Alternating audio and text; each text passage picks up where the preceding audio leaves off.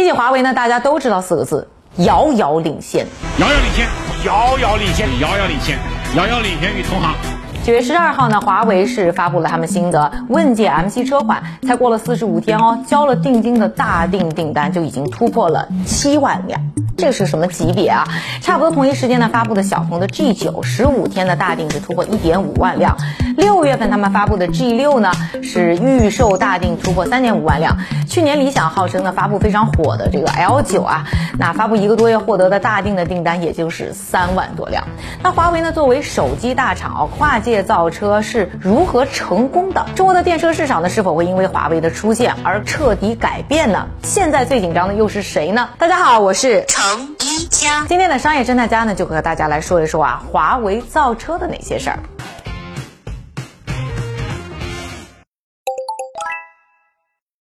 市场上呢，大家其实都一直非常关注啊，手机厂商造车这件事儿，像什么苹果、三星啊，全球两大手机巨头啊，都曾经尝试过造车，但是呢，到现在呢都没有什么成果。那苹果的车呢，据说一拖再拖，可能上市都要等到二零二六年了。而三星呢，基本是已经痛定思痛啊，决定呢就是老老实实的做车厂的科技伙伴，就不做他们的造车竞争对手了。很多人呢可能呢就要问了，哎，这个手机厂厂商你好好做手机就行了，你干嘛要扎堆去造车呢？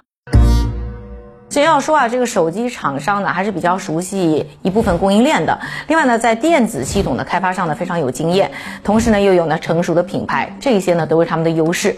另外要说就是手机市场呢现在已经比较饱和了，电车呢相反是一个增长型的赛道，而且呢它的标价也比手机高很多嘛，所以这个手机厂商去打造车的主意那是太自然不过了。在中国啊，零二零三年这第一代中国手机生产商波导啊啊夏兴电子啊就。都试水造车，结果自然是。为什么这么多手机生产商啊，特别是国外的手机大厂都没有造出车，但是华为却成了呢？怎么一回事啊？咱们呢先来说一说啊，这个国外大厂都 fail 了啥？首先我们来说一说三星啊，算是手机厂造车的老祖宗，一九九四年哦，人家就开始呢办厂造车了。要说那时候连马斯克还没出来创业呢，结果呢这三星啊卖车还没几天就遇到了亚洲金融危机，就把那整个的汽车业务啊卖给了欧洲的雷诺。当然了，三星呢也没就此完全的死心，前几年呢电车又开始火，三星呢也试水去造电车。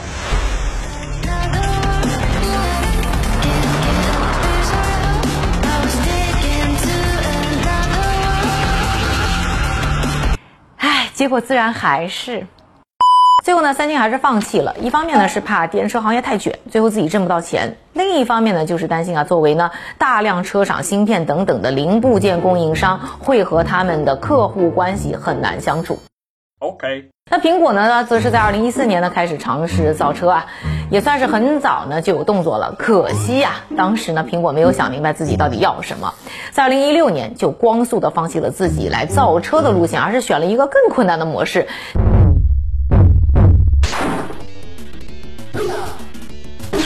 就是全力投入去开发无人驾驶的系统，这个啊大家都知道是一个到现在都没有真正普及的赛道，而且呢苹果呢一切都要求 in house 自己造，那自然呢又是难上加难了。啊！那华为为什么能成呢？首先呢，华为呢没有三星的客户包袱重，也不像呢星级的苹果那么好高骛远，给自己啊制定了一条非常务实的路线，就是扬长避短，曲线救国。要说呢，华为造车呢，从二零一二年呢其实就开始布局，当时呢只是宣称啊自己在研究那电车的可能性，甚至在二零一八年呢市场上还有个传言说第一台华为汽车都已经曝光了，但华为自己哦却一直是保持不会造车的口风。其实我觉得呢，就是在掩盖自己的野心。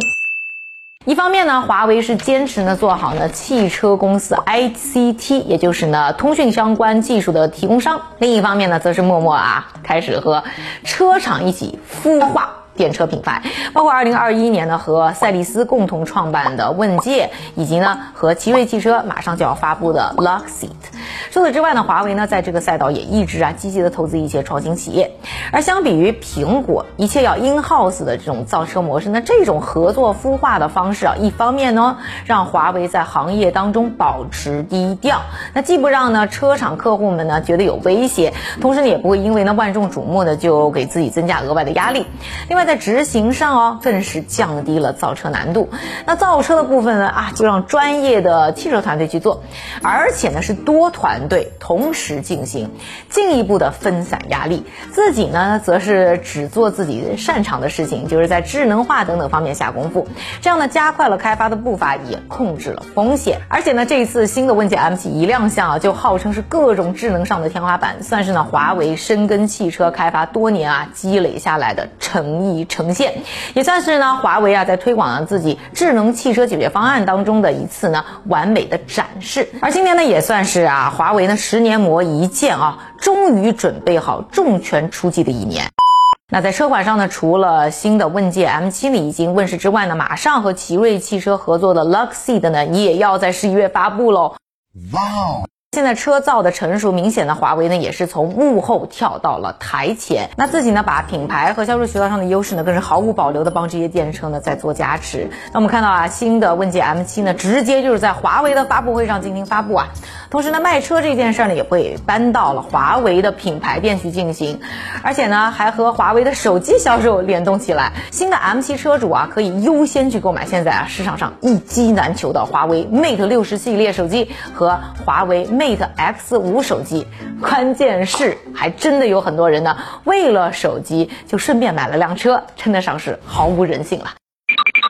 另外要说一说一些小动作啊，今年六月份的时候，问界的中文商标还在默默的转给了华为，在未来呢，我们可能会看到啊，问界进一步的整合到华为的商业版图中。